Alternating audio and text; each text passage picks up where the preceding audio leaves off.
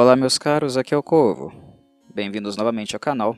E hoje falarei um pouquinho sobre o conto Algo Mais. Justamente o conto derradeiro, aquele que encerra o livro A Espada do Destino, que também marca o fim da trajetória de Andrei Sapkowski como um contista.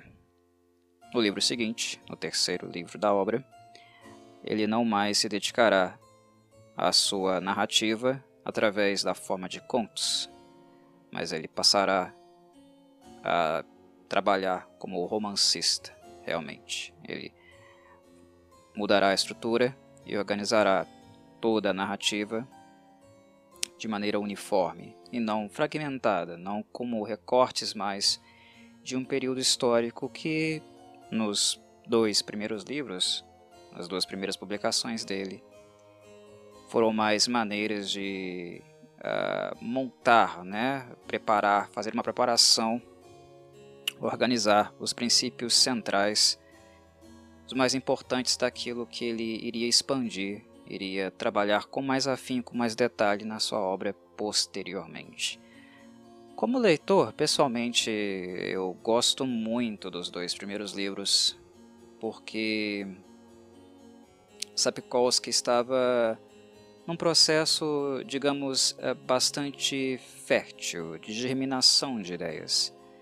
Uh, embora ele fosse talentoso com a escrita, né, ele sempre foi um sujeito que escreveu muito bem, né, de ideias muito interessantes, e a maneira como ele conduz a sua narrativa, trabalha ideias, sempre foi muito rica. Mesmo tendo esse talento, o próprio Sapkowski não acreditava tanto assim uh, nas suas habilidades. Né? Ele, como pessoa, se subestimava. Né? Ele era um sujeito talentoso, mas ele mesmo não, hum, digamos, acreditava muito assim no seu potencial. The Witcher vem a nascer muito em virtude do suporte, do apoio que ele teve do próprio filho dele, né? Filho dele que alguns anos atrás, né, veio a falecer que foi um, um golpe muito duro para o autor, né, e levando-se em consideração que The Witcher existe também em virtude do filho dele, é algo que deixa a base de fãs, né, os apreciadores da obra, também um pouco impactados com, com isso, né, sensíveis, digamos assim. Filho do Sapkowski teve um papel muito importante, uh, na medida em que ele acreditou na obra do pai, uh, incentivou o, o, o polaco a realmente desenvolvê-lo, investir, investir naquilo que ele tinha ali nos seus manuscritos, né, nos seus protótipos, porque o filho reconhecia que o talento do pai era grande. E ele incentivou muito o polaco a escrever. Né? É, e assim, ele começa a organizar as suas ideias, a fazer essa costura, né, que não é bem uma costura, mas é uma apresentação das bases conceituais do seu mundo, que ele opta, no caso, por distribuí-las em contos e ocupa aí né, os dois primeiros livros uh, da saga. Há um terceiro livro que é contemporâneo desse recorte histórico, desse momento histórico da obra, que é o, o último lançamento dele, né, o último livro de, de dele que foi publicado, pelo menos até o momento onde vos falo aqui neste vídeo, que é Tempo de Tempestade. Tempo de Tempestade né, se localiza, digamos, né, numa linha temporal é, semelhante né, ao, ao, dos dois primeiros livros que ele publicou de fato. Mas já é um, um livro com uma história única, né, não é distribuído mais em conto. Uh, então, algo mais encerra esse ciclo contista, digamos assim, de Andrei Sapkowski. E é também um bom fechamento né, para uh, o momento de união de Geralt e Ciri. Né? Na verdade, algo mais é como se fosse a confirmação, né? a confirmação última, né? esclarecida, a certeza máxima de que estes dois desenvolveram né, uma afeição, um amor muito forte né, paternal entre si. e que tinham uh, plenas condições neste momento de dizer que eles não apenas estavam destinados a ficarem, ficarem juntos, é uma coisa que algo mais vai esfregar na cara do Geralt de novo, né? Eu já, fal já falarei sobre isso daqui a pouquinho. Uh, mas, uh, mas é também uma confirmação, né? É uma confirmação desse amor. E não apenas por causa do destino. O destino esfrega essas coisas na cara do Geralt de novo, que a Ciri estava predestinada a ele. Mas é uma, uh, digamos, um momento onde finalmente o Geralt se rende. Finalmente ele aceita. Essa menina está ligada a mim.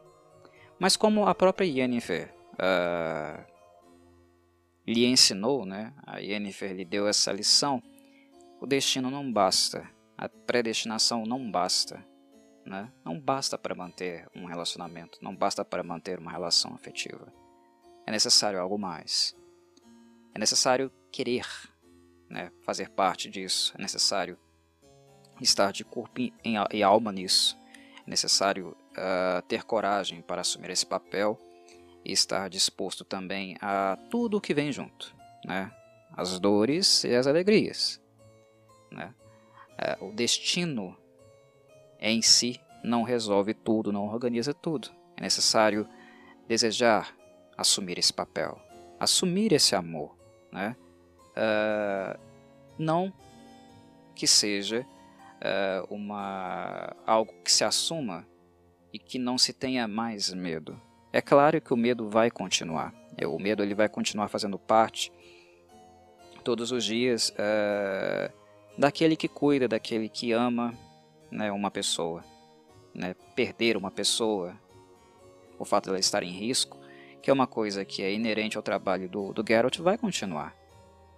Mas é melhor amar né, do que nunca ter permitido, se permitido amar. Né? É melhor viver é, uma relação amorosa, né, no sentido paternal aqui com a Siri, do que abdicar da possibilidade de nunca ter experimentado isso, nunca ter vivido isso, porque se trata de um amor verdadeiro, amor profundo, verdadeiro, que não é apenas predestinado, mas é uma coisa em que ambos os personagens também investiram muito emocionalmente, investiram uh, de maneira afetuosa, eles se amam realmente, né?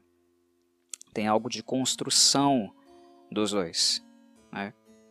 que a gênese da Siri aponta para a predestinação, mas lá em Brocklon e aqui no reencontro dos dois na queda de Sintra, é, é algo de autoria dos dois, não é como se o destino estivesse a punho com uma pena mágica escrevendo aquilo que nós estamos acompanhando aqui. Não há uma força superior apontando, né, coordenando com cordas de marionete exatamente o que os personagens vão fazer. Eles são autores deste amor e responsáveis por este amor que nasceu, floresceu e se tornou muito grande entre eles, né? É uma das coisas bonitas do relacionamento uh, de Geralt e Ciri, porque na obra nós podemos apontar que o amor entre os dois é muito sincero. É muito sincero, é muito intenso, né? Ele é tão pulsante, ele é tão intenso que chega até a nos emocionar, até doer um pouquinho na gente. Né? É muito bonito. Aquele reencontro dos dois no final do conto é uma das cenas mais bonitas, uh, pelo menos na minha avaliação da obra. É muito bonito. E toda a estrutura que o Sapkowski montou, uh, os fatos, os eventos que condicionaram o Geralt e a Ciri a se encontrarem ali, só uh, ampliou ainda mais a nossa sensibilidade, a maneira como a gente sente aquele momento, a intensidade daquele momento na, na nossa pele, na nossa, na nossa epiderme, a gente arrepia, né? É, de tão emotivo que aquele momento ali derradeiro é. Algo mais é um conto muito bonito. Mas também é um conto muito denso, né? É um conto muito denso. porque há muitas ideias sendo trabalhadas aqui. Era uma coisa recorrente nos contos do Sapkowski, essa densidade. Né? Ele tinha que apresentar muitas coisas rapidamente, ele não teria tanto tempo assim para explorá-las e com mais calma, mais serenidade, como ele faria a partir do terceiro livro, quando a, obra se torna de fato um romance, né? com uma linearidade, né? um texto único para o autor trabalhar a história ele pode ter um pouco mais de paciência, um pouco mais de calma né, para apresentar as ideias que ele tem em mente, trabalhá-las de forma um pouco mais uh, calma, né, mais ponderada. Ele não precisa ter pressa para apresentar o seu mundo e as bases dele. Nos contos ele tinha que resolver muitas coisas em pouco tempo, em poucas páginas. Ou ele faria um livro gigantesco, né, com grandes textos, gigantescos textos o que, na minha opinião, ficaria um pouco maçante. Né? Não é hum, da natureza, não é do estilo do Sapkowski ser prolixo. Isso ele, definitivamente ele não é. Ele não é um autor prolixo.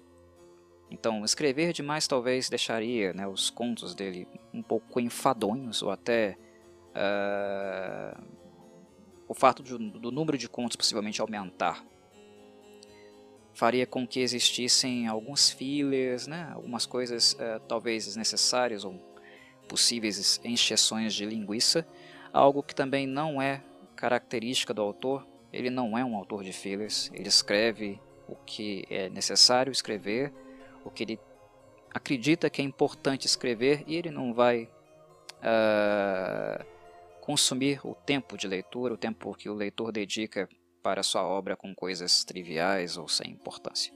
É uma coisa que é, é notório no Sapkowski, né? é elogiável no Sapkowski, é algo que eu cumprimento o autor também e admiro essa postura nele. Há vários e vários autores que simplesmente não uh, dão valor ao tempo do leitor. Apresentam muitas coisas sem a menor necessidade, apenas para ocupar ali né, uh, algumas páginas a mais como se diz, dar volume né, ao livro. Algo que o Andrei definitivamente não faz. É uma das coisas que me faz respeitar também o autor, né, essa objetividade. Mas não é uma objetividade, quando a gente fala objetividade, né, uh, o fato de um, um, autor ser pragmático, dá aquela sensação de do sujeito ser frio, né, muito objetivo, mecânico, mas o Sapkowski, o Sapkowski também não é isso, porque ele é objetivo, mas ele não deixa de lado toda a emotividade, carga afetiva, é, dores e, e, pequenos momentos de felicidade né, que os seus personagens possuem, compartilham entre si. E isso chega para nós de maneira muito forte, de maneira muito intensa. Né? Então ele, ele é um autor elogiável nesse sentido, né? porque ele não é, desperdiça o nosso tempo, é objetivo e quando ele apresenta através dos seus contos o seu mundo, é sempre de uma forma que nos impacta, é sempre de uma, de uma forma que nos emociona de, algum, de, de alguma maneira, né? Uh, então é, é, algo a se cumprimentar. Mas contos são pequenos, né? Você precisa ter um controle, precisa ter uma, uma técnica bem apurada, ser bem assertivo para conseguir essas coisas. Não é fácil ser contista. Tem muitas pessoas que acreditam que ser contista é algo mais é, simplório né, do que ser um grande romancista, escrever grandes livros, mas não é bem assim não, porque o conto você precisa comunicar as, as coisas de maneira muito clara, bem objetiva e ainda provocar sensações, né? Uh, tornar o seu leitor uh, imerso na obra. E fazer isso em contos é muito difícil, não é? fácil de maneira nenhuma. E ele se virou bem, pelo menos na minha avaliação, o, Sapkowski se virou muito bem né, nos dois livros de contos dele. São muito bons uh, e definitivamente pontos altos uh, na sua obra. Há muitos leitores né, da sua legião de, de fãs, admiradores, que consideram uh, A Espada do Destino né, um, um dos, ou se não o melhor livro do Sapkowski, embora seja um livro de contos. É algo questionável, é algo variável, né? vai do gosto de cada um. Eu mesmo não consigo apontar, ah, esse aqui é o melhor. Eu vejo a obra como um todo. Né? Eu vejo a obra como uma gestalt que se abriu e se fechou. Uh, optar por um ou outro fragmento dela não faz muito sentido. Algumas pessoas não gostam da, dos últimos livros, uh, avaliam que a qualidade da escrita caiu neles, o que de certa forma eu concordo, eu acho que é, é justo dizer isso, mas eu não vejo também a obra sem aqueles livros. Né? Para montar né, o mosaico que é The Witcher, todos esses momentos, etapas diferentes também da vida do autor, né? Porque o autor continua vivendo, ele também é ser humano. É, eles precisam estar juntos é, e serem levados em consideração. Definitivamente fazem parte desse arcabouço como um todo. Se sai um, algo está errado, né? Algo hum, é estranho, né? É como se faltasse realmente algo ali. É esse equilíbrio, essa uh, assertividade se perde. É como um elemento fundamental da obra uh, tivesse sido arrancado do seu lugar de pertença. Mas bem, ele se, ele se vira bem. Né? Eh, eu acho que no final do livro ele consegue resolver muitas das coisas as quais ele havia proposto, né? havia traçado como objetivo quando ele publicou o primeiro livro, né, quando ele publicou o livro anterior, O Último Desejo. Eu acho que ele fecha bem esse reencontro entre Siri né, e a, na medida que ele também abre a obra para aquilo que virá. Porque um dos pontos importantes de algo mais, é, indubitavelmente, é o fato né, do contexto da guerra né, da, na nova invasão de Nilfgaard e da destruição de Sintra, também ser aquele elemento que vai ser o elemento organizador, que vai organizar todo o contexto político da obra de The Witcher daqui em diante. Ah, os entreveros, os problemas, as questões bélicas relativas ao Reino do Sul e ao reino, aos reinos do Norte, né, entre Nilfgaard e os reinos do norte, uh, é um papo muito antigo, né? Houveram muitas batalhas, mas é justamente a queda de Sintra, né? o momento atual, o, o presente do fim deste livro, é definitivamente aquilo que vai organizar todo o contexto político da obra que virá a seguir. Nilfgaard tem um papel muito importante nisso né, as pretensões do emir vão ditar muitas, muitas das coisas que vão acontecer politicamente entre os soberanos, né, os monarcas dos reinos do norte.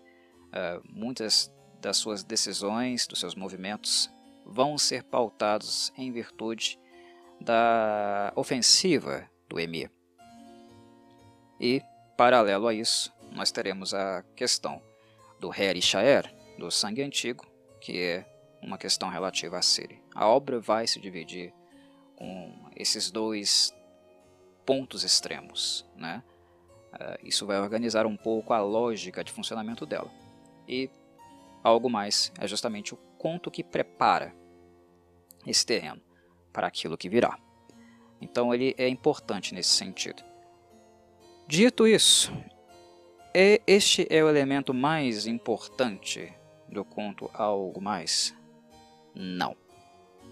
Na verdade, ele é um dos menos importantes. Uh, ele é importante para aquilo que virá, mas ele não é importante para aquilo que é. Aquilo que é ou que está sendo neste momento é muito mais importante.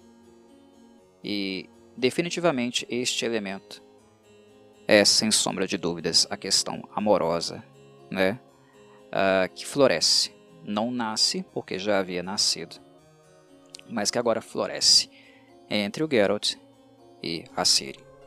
A predestinação já estava em voga desde o livro anterior, desde o encontro pela primeira vez com a Calanfi com a paveta e a menina lá no útero, né, da herdeira do rei Shaya. Um, mas as questões afetivas entre os personagens são muito mais trabalhadas e desenvolvidas no conto A Espada do Destino e em algo mais. E elas são muito importantes.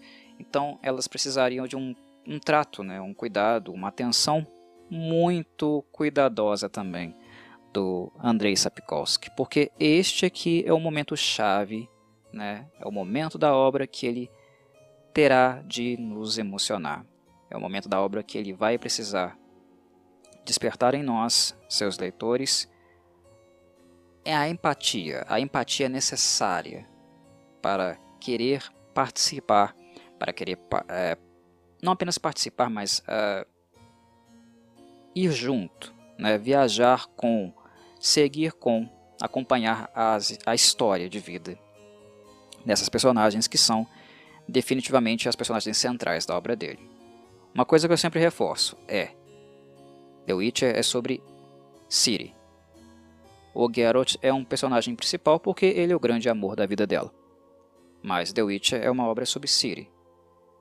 Para chegar até ela, nós precisamos dele. E seguimos com ele, porque mesmo que a obra seja sobre ela, Geralt uh, são os nossos olhos.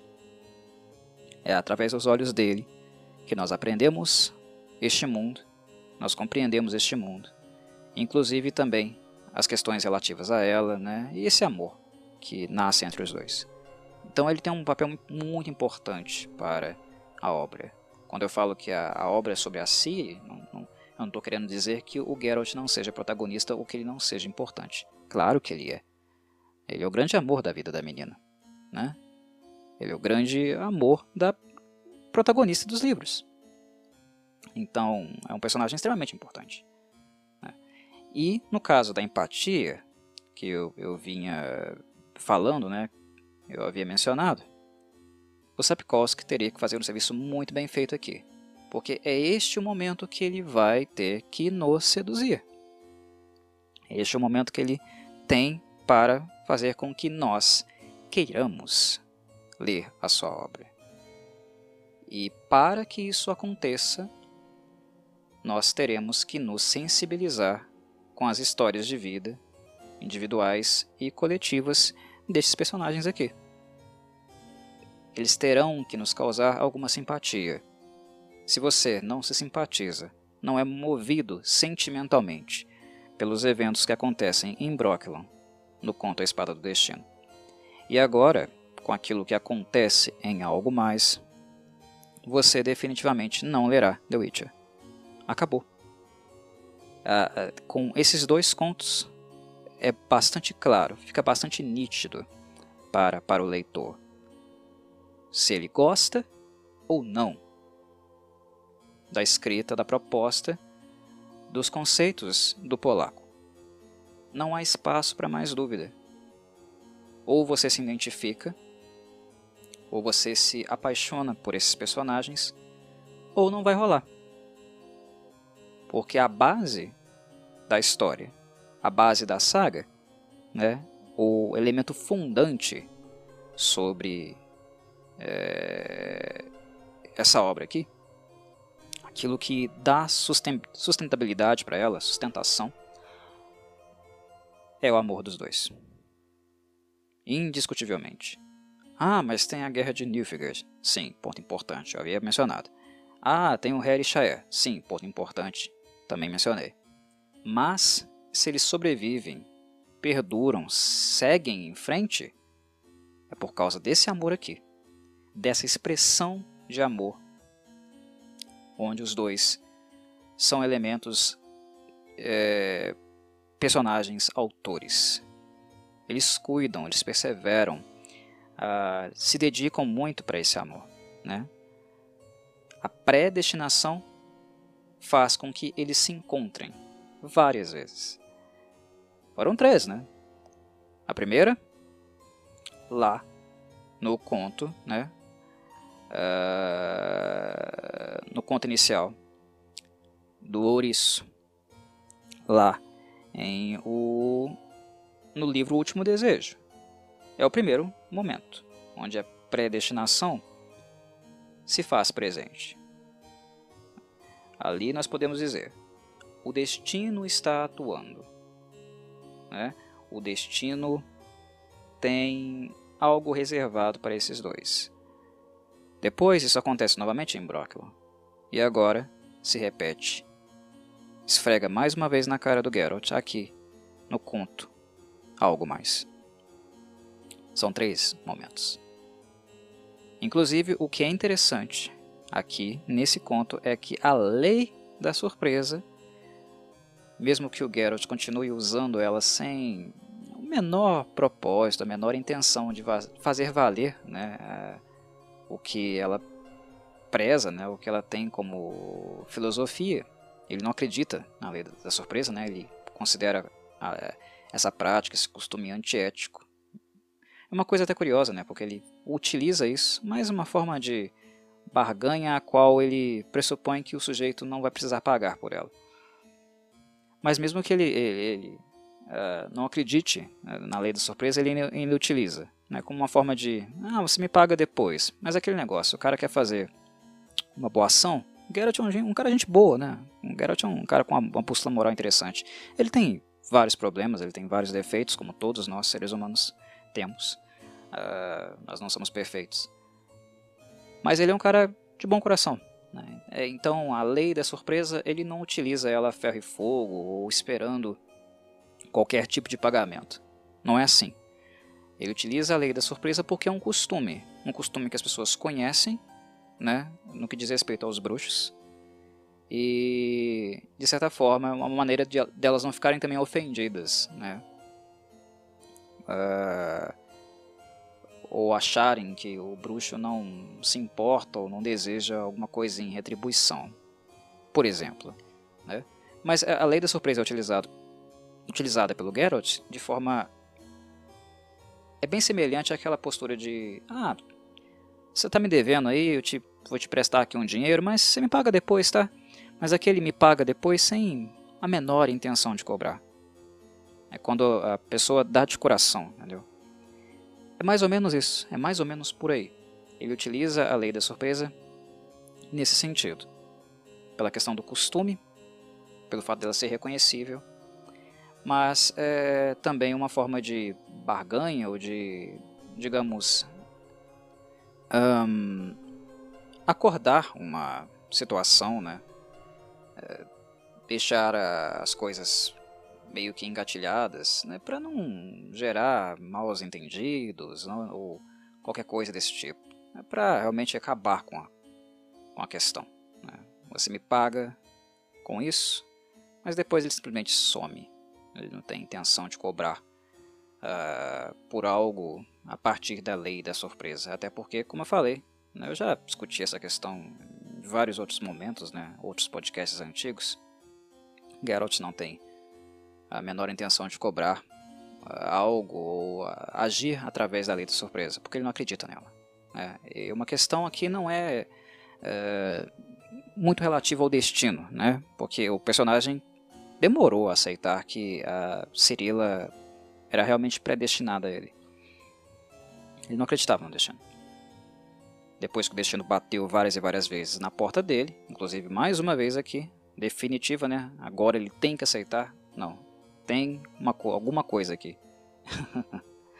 uh, mas assim, ele não tinha intenção de agir através da lei, da lei da surpresa, porque a lei da surpresa vai em direção à própria história dele, vai de encontro à história dele, né, que é uma história de abandono, uma história de sofrimento, de barbárie. Uh, então é uma, uma conduta moral que diz respeito à visão de mundo que o bruxo possui. É uma das razões dele levar em consideração a lei da surpresa como forma de barganha, mas é sempre utilizada como um artifício, uma ferramenta para ele em situações as quais ele não tem a menor intenção de cobrar daquela algo daquela pessoa ali que ele está ajudando, né? E é justamente assim que começa este conto. Começa o algo mais numa situação onde um carroceiro, né, o Yurga, resolveu fazer um pequeno desvio, né? encurtar o seu caminho e acabou dando com os burros na água, né? Porque a carroça dele entala e entala próximo de um cemitério. E onde tem cemitérios há criaturas carniceiras, né? Que normalmente fazem o seu rango, né, sua janta em lugares assim. Uh, o sujeito estava em maus lençóis porque aqueles que o ajudavam, né, seus, uh, eu diria empregados, né, pessoas que ajudavam ele a conduzir a sua mercadoria, acabaram abandonando ele por ali. Posteriormente eles vão se reencontrar, mas eles de de desistem de ajudar, de ajudar o Wilga, né, naquela ponte.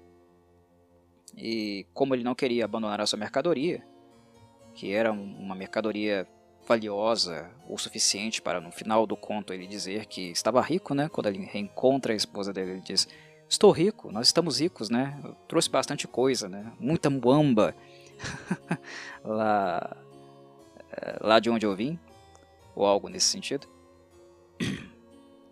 Ele não queria abandonar a sua carga, né? E ele acabaria morrendo ali naquela situação. O Geralt percebeu isso. Ele percebeu que o, que o sujeito, o Yurga, não iria abandonar a sua carga.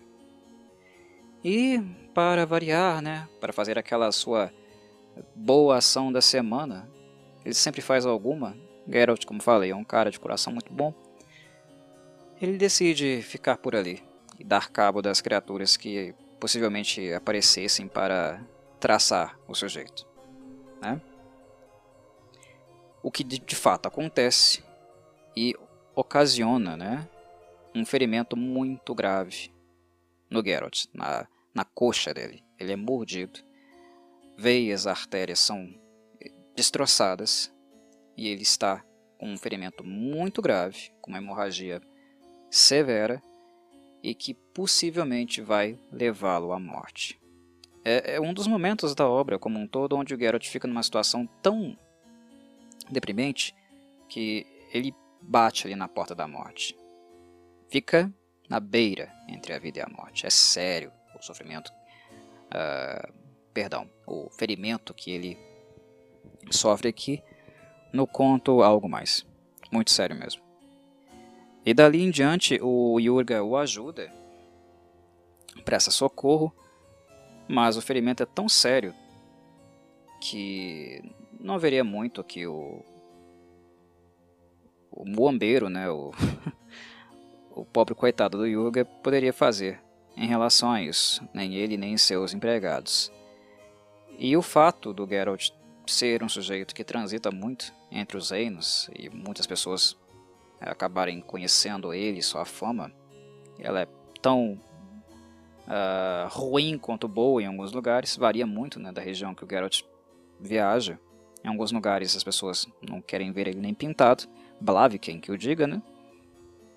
Mas em alguns outros as pessoas reconhecem o Geralt, como ele faz as suas boas ações semanalmente, modo de dizer, tá pessoal? Mas vocês entenderam. Algumas pessoas têm uma certa dívida de gratidão com ele e também é bem falado em alguns lugares. Né? E no caso aqui, é, guardas acabam reconhecendo ele e vão à procura de alguém que pudesse fazer um tratamento médico mais adequado algo que aqueles que intercederam por ele inicialmente não poderiam fazer. Né? E é assim, no meio desse sangramento, está né, tá se esvaindo em sangue, e no meio do, do, do consumo de elixires, né, de poções, inclusive alucinógenas, que toda a narrativa, todos os fatos apresentados em algo mais vão começar a ser apresentados aqui.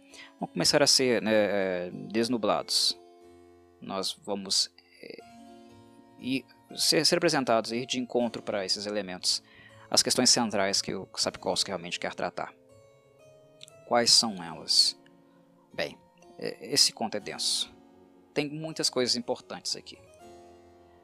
A primeira delas é o reencontro dele com a Yennefer no festival né, de Valentine, né, no dia de maio né, o Festival do Florescimento, uma tradição élfica que é mantida por vários povos, né, vários vilarejos do continente.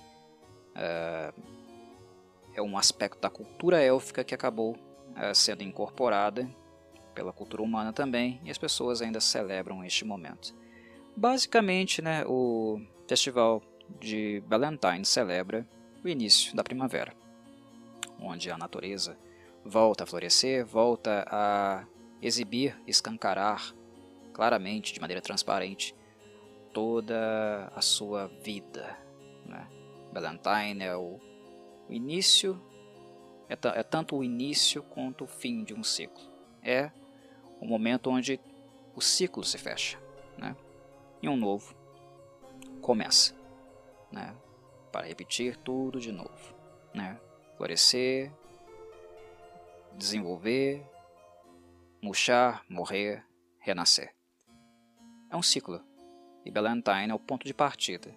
Né? É um momento de nascimento, nascimento, renascimento dessa vida. O que é de fato simbólico quando nós pensamos em Geralt e Yennefer, né? porque poderia simbolizar o renascimento do amor dos dois. Mas não é tão simples assim. Uh, nada é realmente simples com esses dois. Nunca foi, nunca será. Eu já digo para aqueles que não leram os livros seguintes: nunca será. Mas isso que é interessante no relacionamento, no relacionamento deles. Né? E é algo que também torna a leitura bem mais, uh, eu diria, realista. Né? Não é um, um, romance, não é uma, uma relação idealizada, fantasiada, diferente de muitas outras literaturas, muitas outras obras deste gênero. Né? É um aspecto que torna a relação dos dois muito mais palpável em termos realísticos. Os dois poderiam celebrar, poderiam curtir, poderiam fantasiar né, o renascimento da sua relação depois das dores auto-infligidas, né, das violências que ambos acarretaram um ao outro. Eles se maltrataram muito, eles se feriram muito. E uma coisa que inclusive fica bastante clara em algo mais é o quanto essas feridas não foram cicatrizadas. A separação dos dois a primeira, quando ele dá um pé na bunda dela, e a segunda, onde ela dá um pé na bunda dele. Esses momentos não simbolizam nenhum tipo de fechamento. É como o próprio Geralt coloca: nunca acabou. né? Uh, não existe uma vida do Geralt sem a Yennefer uh, definitivamente, digamos assim materialmente isso ocorre, mas a nível mental, emocional, não. Ele convive com a memória dela, né? Com o cheiro dela, né? de Eliza Groselha.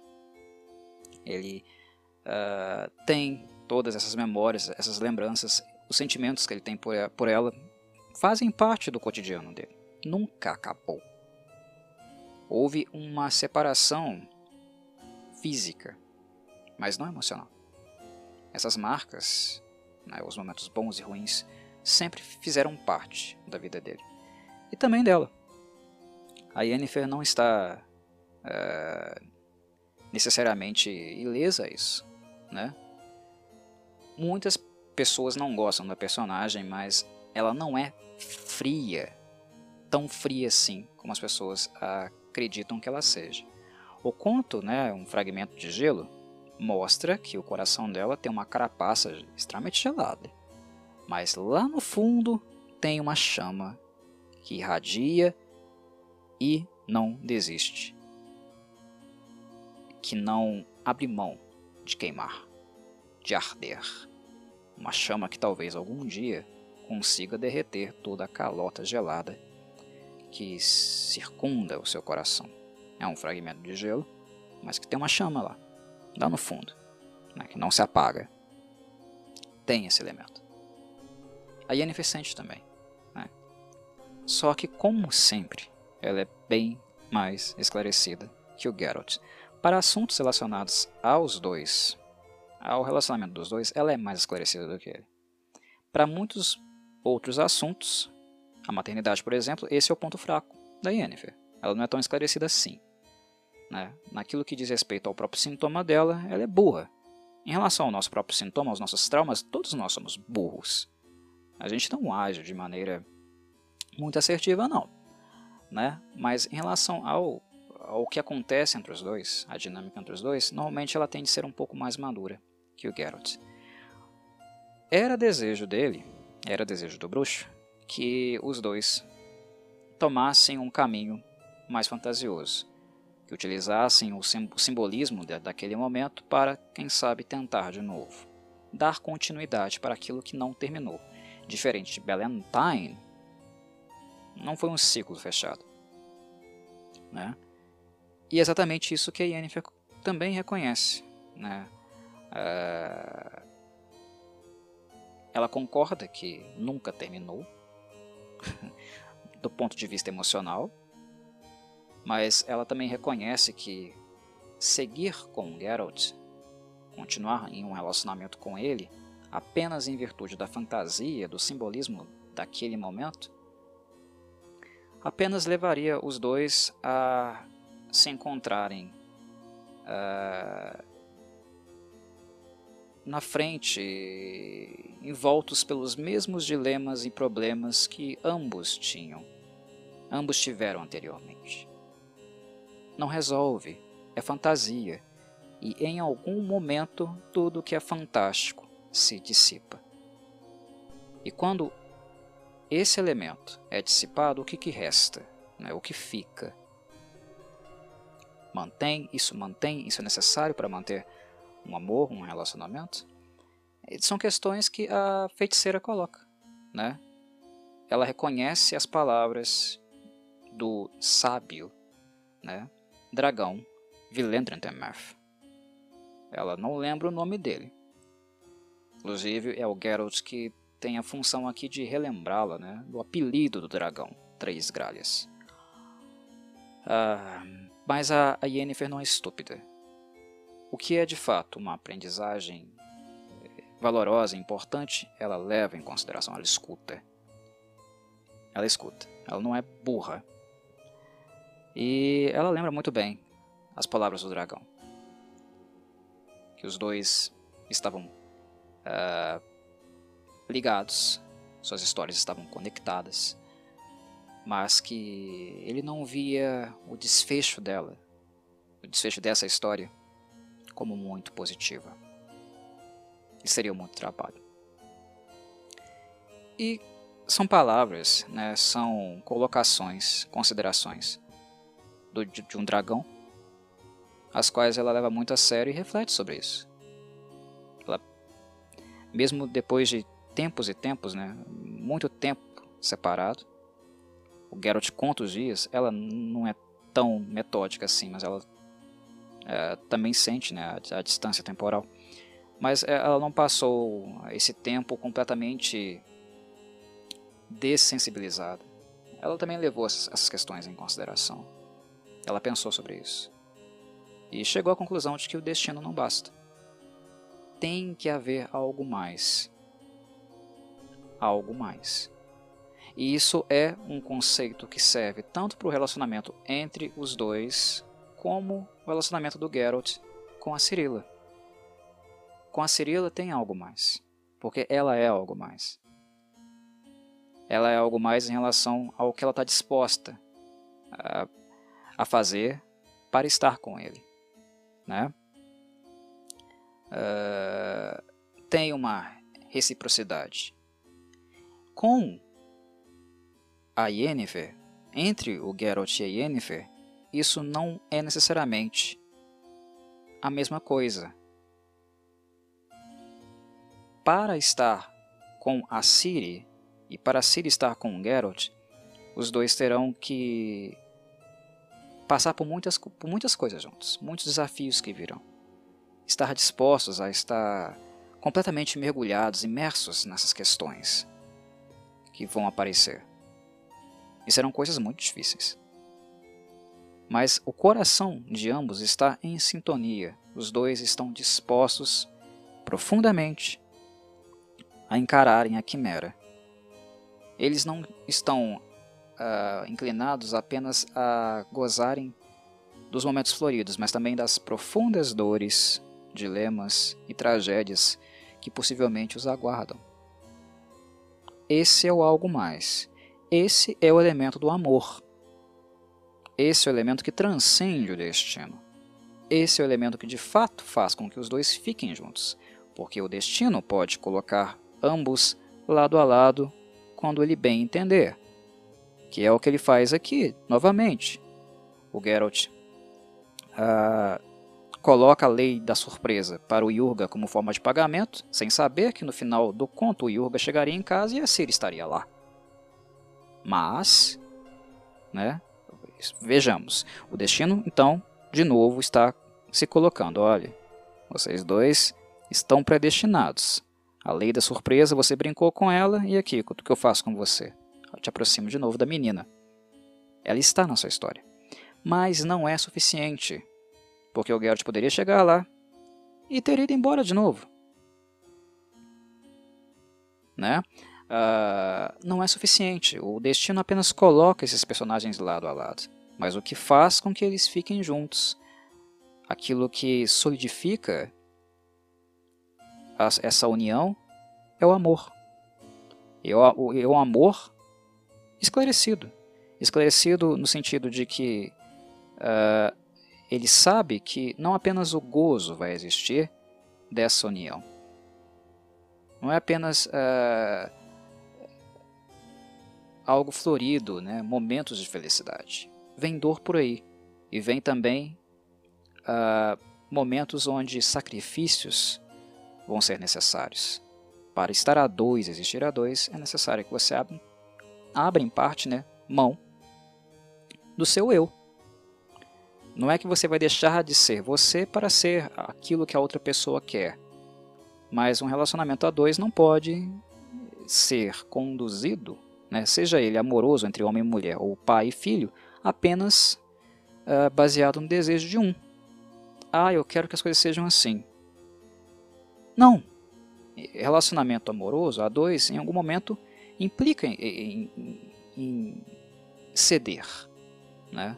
Implica em abrir mão um pouco do seu desejo para que o outro possa existir, possa expressar também a si. Né?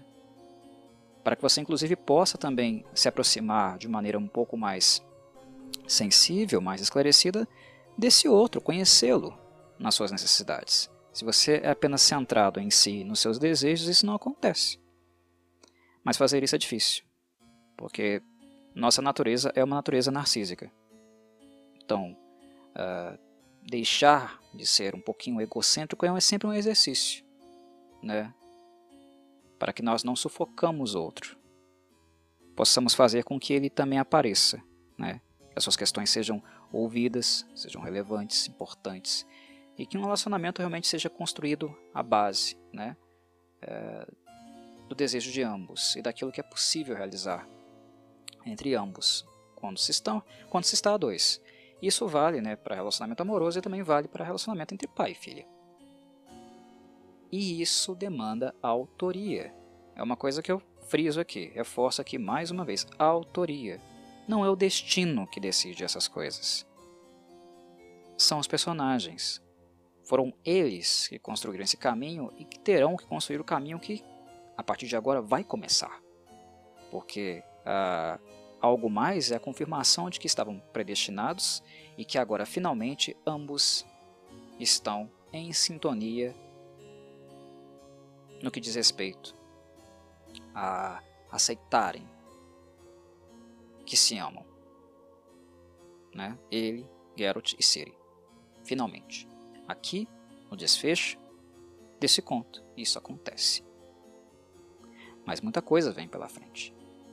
Né? É apenas o começo. O destino uniu.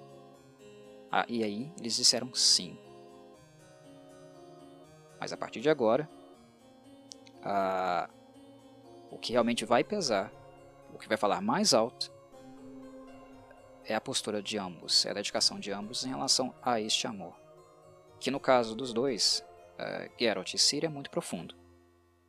Muito profundo, desejo enorme. Né? E é algo mais pacificado. Pelo menos agora passou a ser. Antes não era. O Geralt uh, tinha um medo enorme de ficar com a menina. Né? O que aconteceu, o que acontecia era o que nós víamos né? uh, acontecer. Lá, uh, no, no, final do conto A Espada do Destino, quando ela vai embora com Misoa de Brooklyn, e também o que aconteceu, inclusive aqui também neste, neste conto, na visita que ele fez a Calanfe.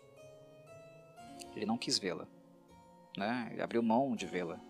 Ele não quis, ele não, na verdade, ele não queria cumprir a lei da surpresa, o que é extremamente digno da parte dele. Mas também é uma, uma forma de se esquivar. Né? Enfim, mas de, definitivamente ele não estava confortável com essa situação porque a morte o acompanha. Inclusive lá né, na, no monte de Soden, aquele momento ali é alegórico, mas é bem esclarecedor. Porque a ansiedade, a ameaça da morte, né, de perder aquele que se ama, o visita novamente. E a, a visita do espectro, da ideia, da angústia da morte, que é algo que aquele momento no, no monte de, de Solen simboliza, diz tanto respeito a Yennefer, como também diz respeito a Cirila. O medo da Yennefer estar, né, o nome dela estar cravado lá na rocha, né, entre os 14 dos 22 é, dos 14 que morreram entre os 22 feiticeiros de Soden, na Batalha de Soden. Ele tinha medo do, do nome dela estar ali. Não estava mas também é aquele momento simbólico do, do, daquilo que se aproxima, do reencontro com a Cirila. É um fantasma que sempre acompanha o bruxo. Faz parte da, da dinâmica dele, do temor dele. E quando se ama, se teme. Nós tememos perder. Mas é algo que nós vamos ter que conviver. E melhor conviver com a ajuda do outro. Se o outro está contigo nisso, ele vai ajudá-lo nisso também. Né? Se a relação for, for aberta, for verdadeira, há a possibilidade de que ambos saiam uh, fortalecidos. Que haja esse cuidado, esse carinho, né? de lidar com, essa, com esse medo que o outro sente. Né? De amar, mas amar é sempre conviver com o fantasma de perder. Perder o objeto que se ama. Né? Perder o amor também, né? que esse outro lhe lhe dá, lhe fornece. Tem por você. É pesado, né? mas finalmente o Geralt decidiu. Uh, uh, não, ele não deixou de ter medo. Ele sente medo ainda. Mas aquela é aquela situação. Tá com medo? Vai com medo mesmo. Vale a pena. Vale a pena. Segue em frente. É um amor que vale a pena ser vivido. Né? Ela já é sua filha. E ela já te vê como um pai. É, já existe esse amor. E ele vale a pena. Então vai com medo, vai com medo mesmo. Perdê-lo em algum momento vai acontecer, porque todas as coisas são finitas. Mas não deixe que o medo te impeça de viver um amor que é recíproco e verdadeiro que no caso dos dois é o mais verdadeiro recíproco possível que vocês vão encontrar na obra de The Witcher como um todo. A temática dos dois, de Geralt e Ciri, ela se esbarra muito, né? E ela assume traços um pouco diferentes uh, do que da relação amorosa que ele tem com a feiticeira, né? Do perfume de Lilás e Groselha são níveis de relação muito diferentes. Com ela é uma coisa muito mais tempestuosa, porque ela tem muitos problemas para resolver. Problemas sensíveis demais da conta. Como ele também tem, é um cara muito fodido mentalmente. os dois são muito fodidos. Uh, e, mas entre os dois a coisa é muito. não é tão, pacifi, tão pacificada assim, tão esclarecida assim. Né? Os dois vão ter que aprender a lidar um pouco um com um sintoma do outro. O Geralt vai continuar despejando na Yennefer por anos, né? A, falta que uma mãe fez na vida dele. Vizena, alguém que está presente aqui também algo mais, falar, vou falar disso daqui a pouquinho. E a, a Yennefer vai continuar despejando nele a, o fato, né, do passado dela, na maneira como ela foi descartada, da impossibilidade de ser mãe. Muitos outros sintomas da Yennefer vão ecoar na relação com ele. E, e eles não estão num ponto onde nós sentimos de maneira clara, né, de maneira esclarecida, que ambos estão dispostos a abrir mão de algumas coisas é, para estar juntos.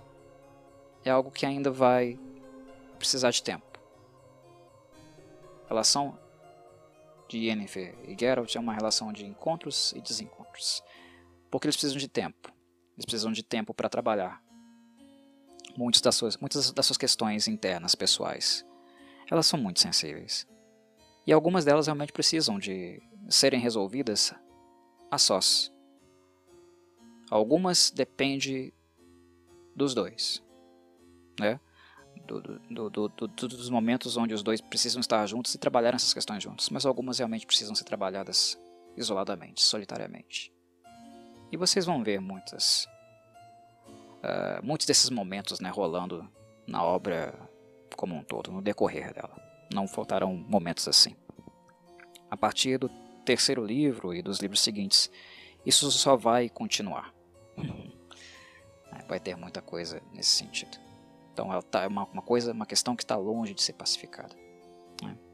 Mas com a Siri, com a Siri definitivamente fica aqui nesse conto. Ela é algo que definitivamente fica. Mas enfim, em relação ao festival de Ballantine, os dois se encontram, eles ficam juntos, mas se separam novamente. Mas tem um elemento ali que eu não poderia deixar de mencionar nesse podcast, que eu achei extremamente uh, pontual muito em virtude uh, do que a Yennefer diz a ele. É ela que diz a ele para ir a Sintra. É ela que novamente diz a ele: pare de fugir. Pare de fugir é, desse amor. Não é uma questão apenas de responsabilidade, é amor. E, e eu acho que a Yennefer consegue reconhecer isso ela tem um reconhecimento muito mais forte disso do que o próprio Geralt. Não fuja dessa criança. Vai até ela. Né? Pare de fugir. A minha relação com você, ela é complicada. Mas a, a relação que você pode ter com essa menina, ou que ela espera ter com você, ela não merece essa distância que nós dois temos entre nós, essa proximidade distante, digamos assim, esse paradoxo. Os dois estão sempre próximos, mas distantes. Precisam se distanciar. Com ela é diferente, Geralt. Vai atrás dela. Essa menina tem muito mais a te oferecer do que eu tenho. Nesse momento. A Yennefer tem essa maturidade. Ela tem essa sacada. Mas isso também é sensível para Yennefer, porque a gente tem que lembrar que é Yennefer falando essas coisas. E por que isso é marcante? Porque é uma, é uma forma também do, do, do destino brincar com a Yennefer, né? Esfregar isso na cara dela. Olha, você, justo você, feiticeira, que sempre quis ser mãe, que loucamente, sintomaticamente, patologicamente faz o diabo a quatro né, coisas mais absurdas para realizar esse desejo gigantesco de ser mãe? Eu não lhe permito. Devido à sua escolha, o seu destino, seu destino não, aquilo que você escolheu ou que escolheram para você, as duas coisas, digamos. Devido à sua entrada na magia, eu não mais lhe permito ser mãe. Eu vou dificultar as coisas para você. Mas ao mesmo tempo aparece um bruxo ali do lado dela, onde a predestinação, esse destino, coloca um filho para ele, uma filha, né? Ali para ele, toma, essa criança especial para você. E não é apenas uma criança especial, não é apenas a criança do Harry Shaer, né? É uma criança do Harry Shaer, do sangue antigo, que ama ele pra caramba. A Siri ama ele pra caralho. Destino coloca essa criança na frente do Geralt e o Geralt fala: Não, não quero. Pensem, o que, que é isso para Yennefer? Como ela deve olhar para o Geralt e ficar furiosa, com raiva, com ódio. Filho da puta. Eu quero ser mãe. Eu dedico a minha vida inteira, né, as décadas miseráveis da minha vida nessa busca incessante por ser mãe, não consigo. O destino coloca uma criança maravilhosa na sua frente, com amor gigantesco, e você diz não. Covarde do caralho. Para, moleque. Para com essa merda. Vai lá. Vai lá. Vai em Sintra. Vai atrás dela. A Yennefer, eu costumo falar isso várias vezes. É recorrente nos meus podcasts. Quem me escuta já está acostumado com isso. Ela exerce função materna para o Geralt. Ela, é, o Geralt às vezes procura um amor materno nela, o que é sintomático, mas às vezes também ela acaba cumprindo esse papel de educação do bruxo. Ela educa o bruxo. Quase que maternalmente mesmo. Em momentos assim que essa dinâmica fica clara. Conosco não dá, ainda não. Mas com ela, passou da hora, Geralt. Vai lá. Vai atrás dela. E esse é um momento marcante. E principalmente marcante vindo da pessoa que vem, dela. Que não pode realizar o desejo de ser mãe e é a pessoa no mundo que daria tudo, tudo, para que isso pudesse ser possível faria do diabo a quatro. Faria guerras, mataria muitas pessoas. A Yennefer faria essas coisas. Ela é capaz de fazer as maiores barbaridades para ser mãe. Faria tudo. Vocês viram lá né, no conto O Último Desejo. Aquilo lá é só o início, né, é só a superfície da questão. É apenas a casca do que ela seria capaz de fazer para ser mãe. E é irônico, é muito irônico que uh, a predestinação faça isso com, com, com ela também, né? Que deu uma criança super especial, extremamente apaixonada para, o Geralt, coloque na, de frente para ele, enquanto ela está ali, há décadas e décadas atrás desse sonho de ser mãe. É muito irônico. Mas é sensacional ao mesmo tempo, né? É uma das coisas interessantes de ler, de ler The Witcher é notar esses contrastes. É bem, bem, bem interessante. e é o que faz ele finalmente ir né, em direção a Sintra atrás da menina. Mas como nada é simples, nada é muito uh, fácil aqui, uh, outras coisas aconteceriam no meio do caminho. Que é basicamente o que acontece né, é, durante a narrativa inteira do conto. Né? Esses momentos de, do festival de Valentine, ou da lembrança de Geralt ter ido a Sintra a fazer valer a lei da surpresa, sem realmente ter a intenção de fazer isso, né? Ele não queria ficar com a Ciri. Embora Calanf fosse temerosa que ele levasse a menina embora, ele não tinha a menor intenção de cumprir isso. Essas lembranças, esses sonhos, são de coisas que aconteceram mesmo, tá? Não é uma coisa, uma viagem do Geralt, não. Algumas pessoas, em virtude do, das poções que ele toma, uh, ficam com a impressão de que o Geralt está alucinando as coisas neste, uh, neste conto. Não é o que acontece, tá?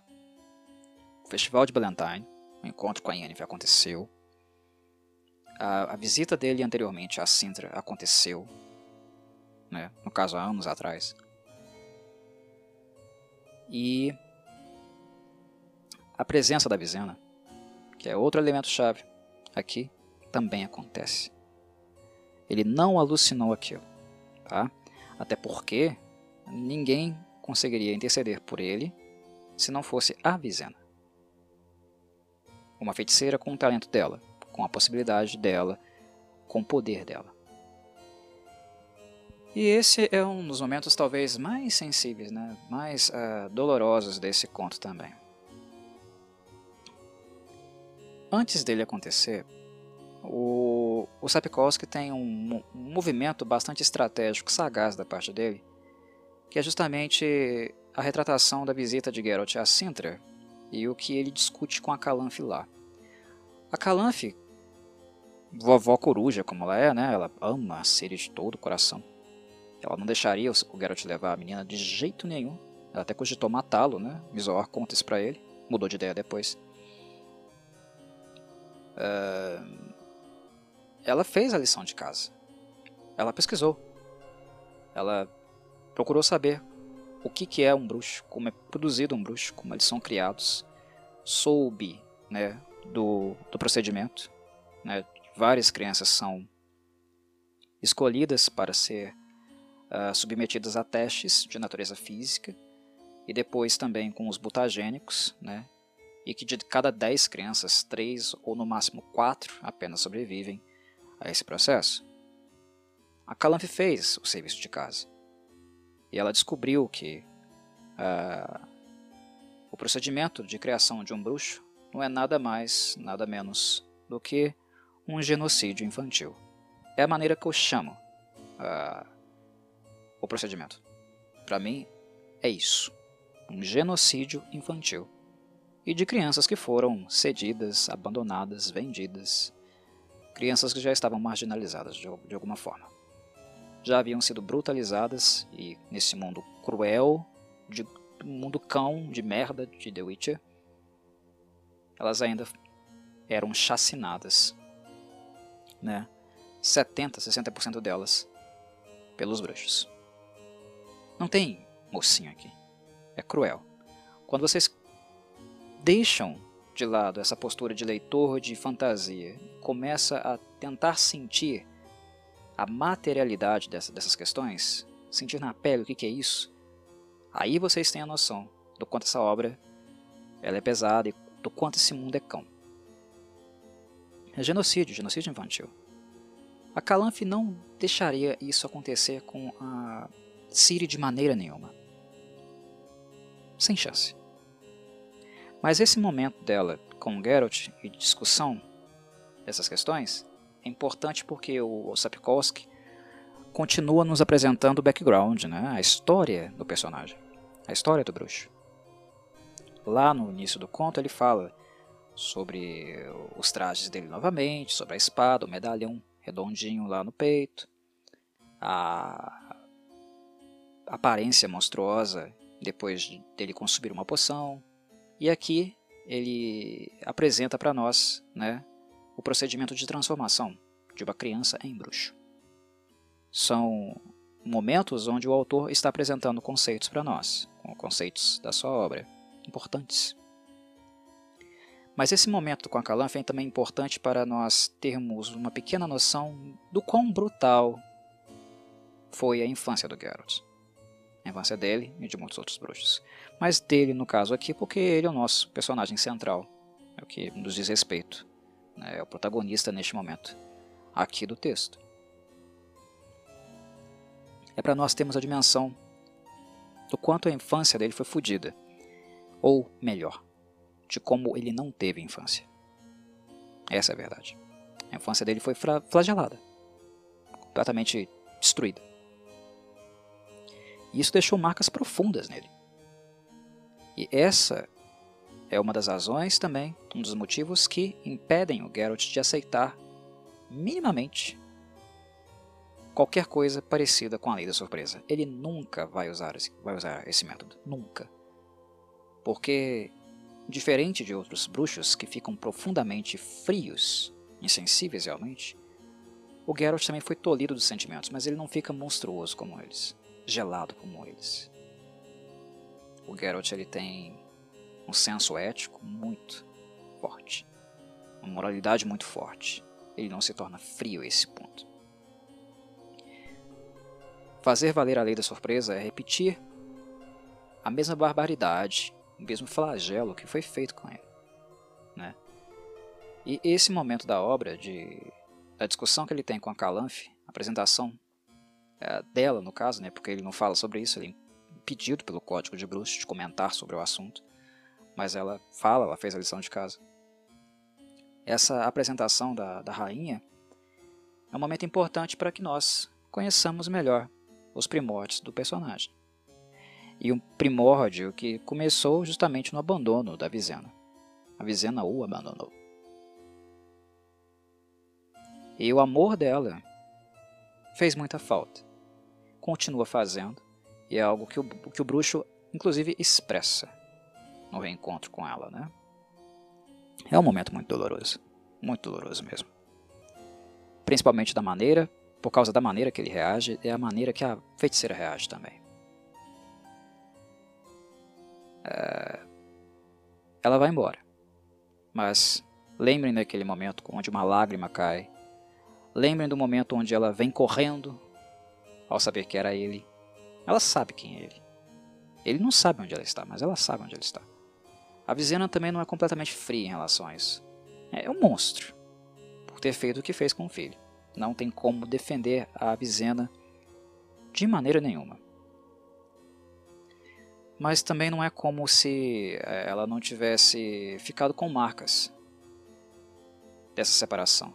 Ela optou pela carreira profissional dela como feiticeira, mas isso deixa marcas profundas nela. Ela é uma feiticeira que sente. Ela sentiu. Ela sentiu o golpe.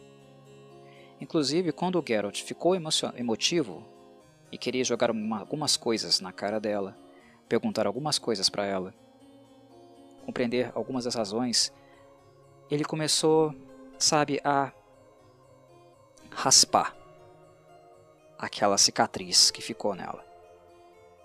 Ele ia começar a abrir a ferida, que estava fechada na, na, na, na mas que deixou cicatriz. Quando a questão ia ficar mais emotiva, ia ficar mais dolorida, foi justamente no momento onde ela foi arbitrária e fez ele dormir, magicamente. Doeu. Doeu. A Vizena não foi fria com Geralt, ela esquivou do Geralt. Ela esquivou. Ela fugiu. Porque dói. Em algo mais nós vemos que a, que a feiticeira sente dores também.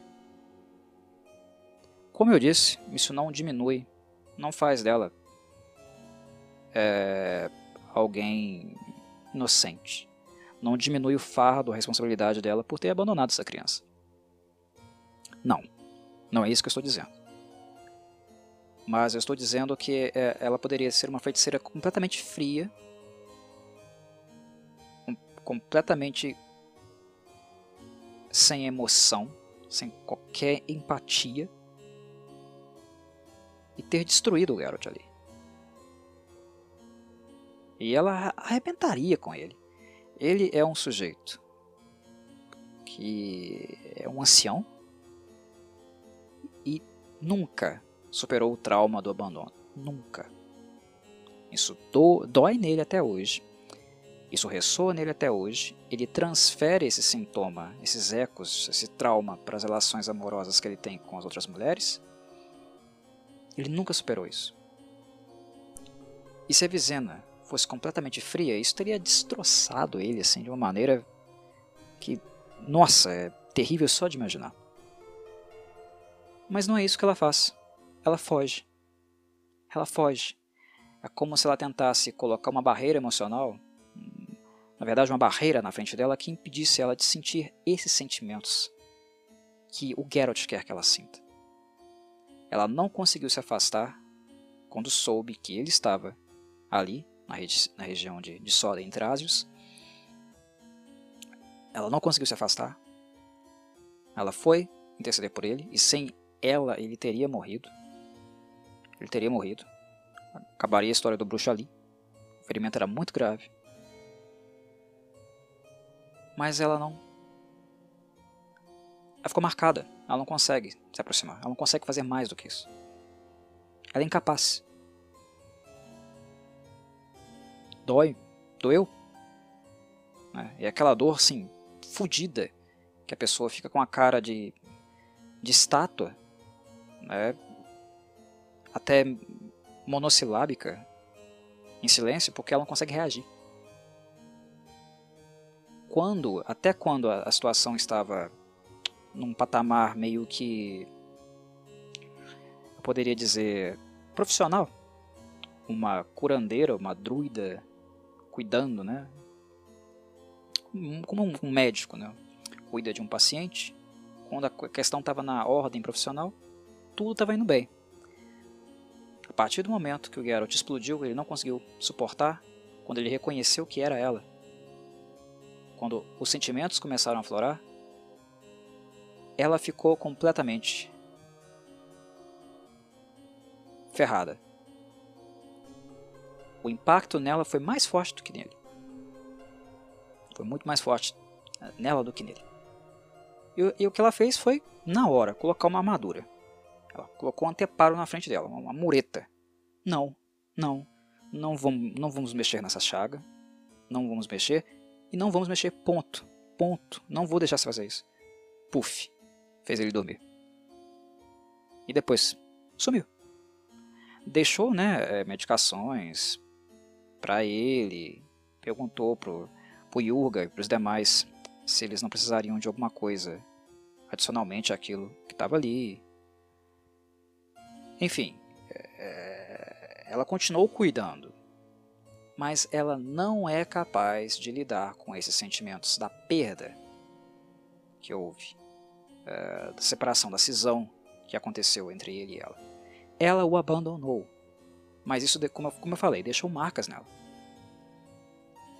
E se o Geralt talvez fosse adiante, a, a, a, a Visenya ia surtar ela, eu, eu, eu, imagino, eu acredito que ela iria surtar. Tem um surto ali. Feiticeiros, bruxos, eles são sujeitos muito marcados. E alguns deles são tão medonhos, muito em virtude desses flagelos que aconteceram na vida deles, que fizeram com que eles ficassem, se tornassem essas caricaturas.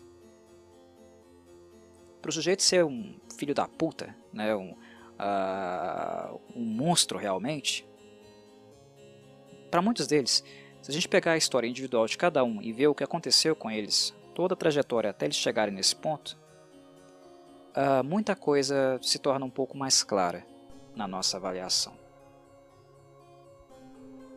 Eles são tiranos, são algozes, mas que em algum momento foram vítimas também eles foram alvo de muita violência. Uma violência que os flagelou, uma violência que os atrofiou, que os tornaram incapazes de lidar, ou, ou lidar com sentimentos, ou sentir sentimentos. Né? No caso da, da, da, da Vizena, ela ainda sente. O conto deixou isso claro pra gente, que ela sente ainda, só que ela não é mais capaz de lidar. Para isso, ela, ela é completamente atrofiada, completamente Uh, ela está ferrada emocionalmente. Ela não tem condição de lidar com isso. Ela não dá conta. E ela foi arbitrária por isso. Ela não dá conta de lidar com isso. Fez ele dormir, sumiu. Deixou tudo o que seria necessário e sumiu. Abandona ele novamente, né? Novamente é uma forma de abandono. Uh, ela demonstrou né, que ela disse que foi ao acaso, mas pelas palavras do Yuga não foi assim tão ao acaso não, a aparição dela. Ela foi até ele com bastante ímpeto, né, ela foi correndo até lá e abandonou. Depois novamente abandonou o Geralt, né? Mas a mensagem que a Vizena passa para o Geralt né, é que ela não pode uh, ter reciprocidade com o sentimento que ele tem por ela. Que ele ainda tem por ela. De alguma forma o Geralt ainda tem. Né?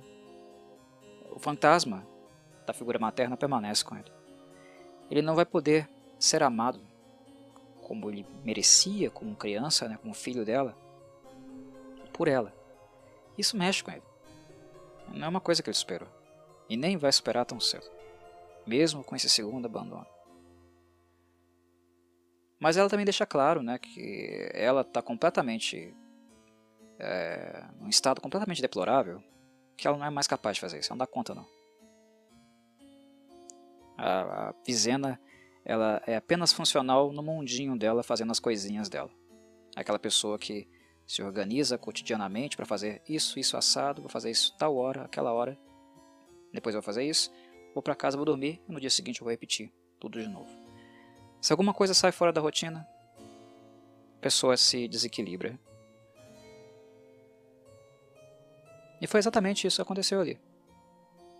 Quando foi inserido o elemento emocional, quando Geralt começou a borbulhar sentimentos e infestar ela, fazer com que ela sentisse essas coisas, ela fugiu. Ela não dava conta não. Né? Enfim, é basicamente é, é assim que aconteceu a, relação, é, o momento né, de reencontro entre ele e a Vizena, que é o último da obra. É o único da obra canônica, visto que uh, o conto né, que o Geralt, perdão, o Sapkowski escreveu sobre a Vizena, né, que pode ser considerado um spin-off, né, mas ele não foi inserido na obra por uma razão. Uh, era apenas um, texto né, de rascunho. Não, não era assim um, um texto que o Sapkowski realmente tinha intenção de publicar.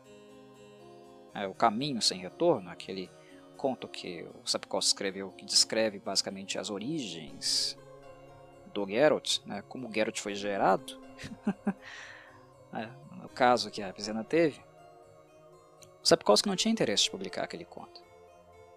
O conto que é realmente canônico é esse aqui. É a única aparição da Vizena na obra. Isso não vai acontecer de novo. É o que se tem.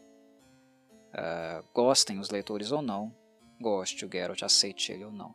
É algo doloroso, né? algo dolorido que fica aí com a intenção de ficar mesmo. Até para que as repercussões dessa falta, desse abandono, dessas dores que o personagem sente, né? essas repercussões, esses ecos, acabem ecoando com outros personagens, principalmente as personagens femininas da obra. Mas uma coisa marcante para encerrar esse assunto Vizena de uma vez é, que eu acho digno de nota, é marcante o suficiente para menção, é em relação ao nome dele. O, o Vesemir, né, o verdadeiro pai do Geralt, a única figura, figura realmente paterna que o, que o Geralt teve. E o Vesemir, de certa forma, acabou também sendo um pouquinho né, da figura materna dele. Não a melhor possível, mas talvez é algo que mais se aproxime disso. Ele contou para o Geralt né, sobre ela, e o Geralt acreditava que o nome dele, Geralt, uh, tinha sido dado pelo Vesemir. E a Vizena revela que não. Que o nome dele foi ela quem deu.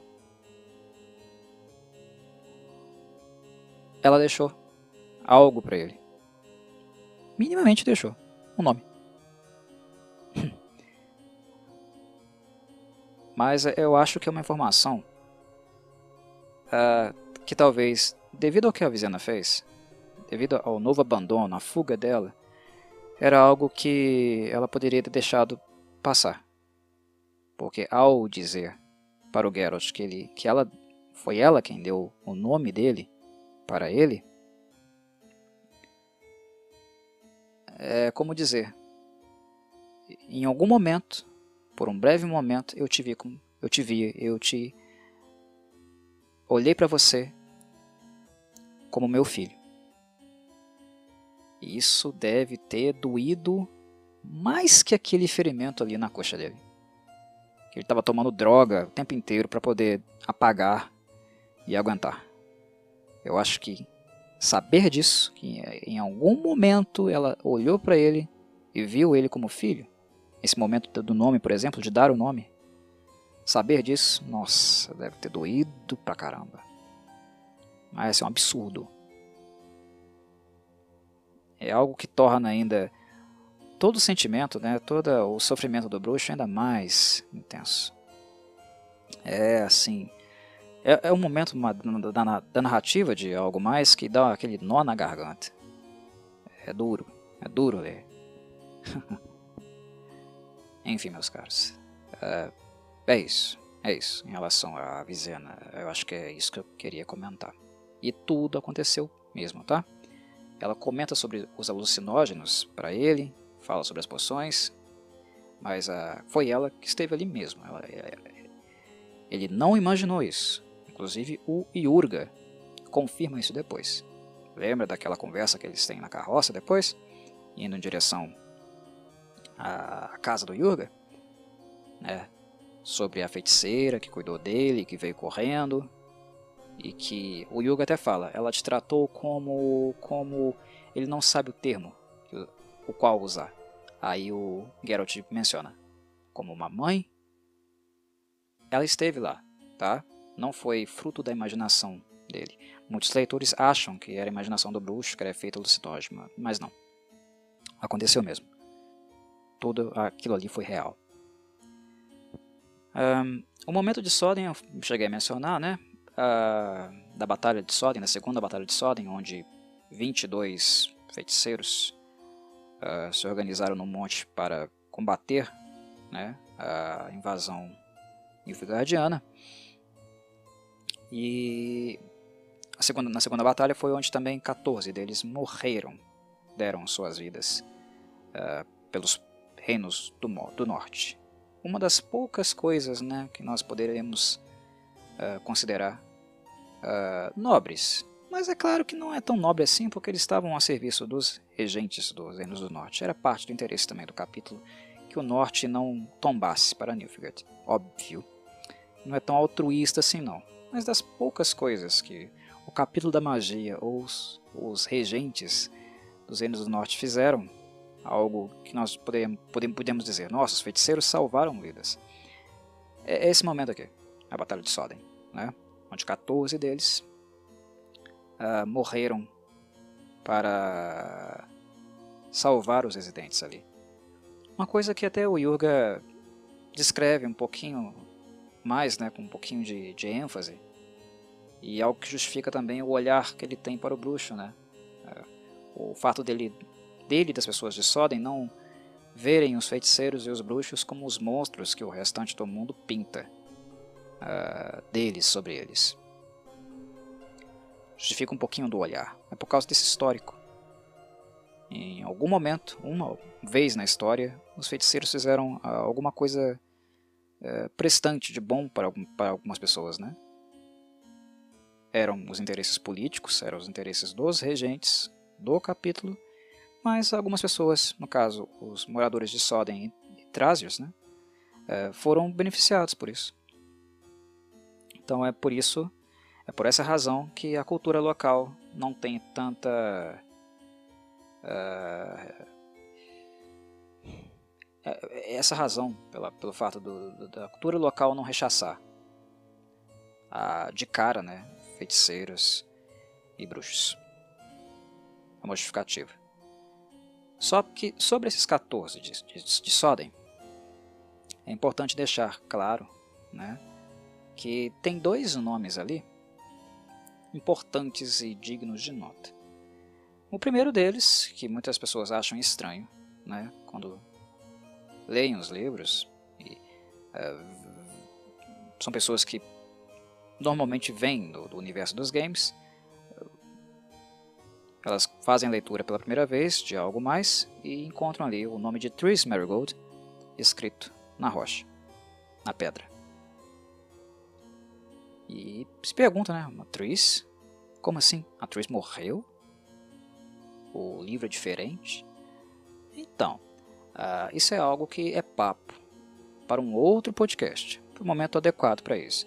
Mas uh, não foram 14, foram 13. Né? Ou 14, dependendo da maneira que a gente avalia isso. mas Tris Marigold, o nome dela está ali. É exótico, mas está. Mas depois a gente vai falar um pouco mais sobre isso, quando for, for um momento realmente pertinente. Mas um outro nome que chama muita atenção é o da Lita Need. Quando uh, nós fizemos a leitura desse livro há anos atrás, né, os leitores mais longevos, Lita Need não significava nada para a gente. Nada. O Geralt mencionou que, que é, por algum momento né, esteve na cama dela, ele pensa, ele tem essa reflexão durante a leitura, mas ele não aprofunda. A feiticeira de Carrick, nesse momento, não significava nada para a gente, mas pelo fato do Sapkowski ter publicado Tempo de Tempestade, passou a ter, né? Eu, por exemplo, uh, gosto de revisitar a obra antes de gravar. Quando eu venho para cá e começo a conversar sobre The Witcher, bater papo com vocês, uh, eu reflito um pouco sobre a, a, obra e volto um pouquinho na, em alguns elementos dela, até para uh, ah, mover um pouco a minha mente,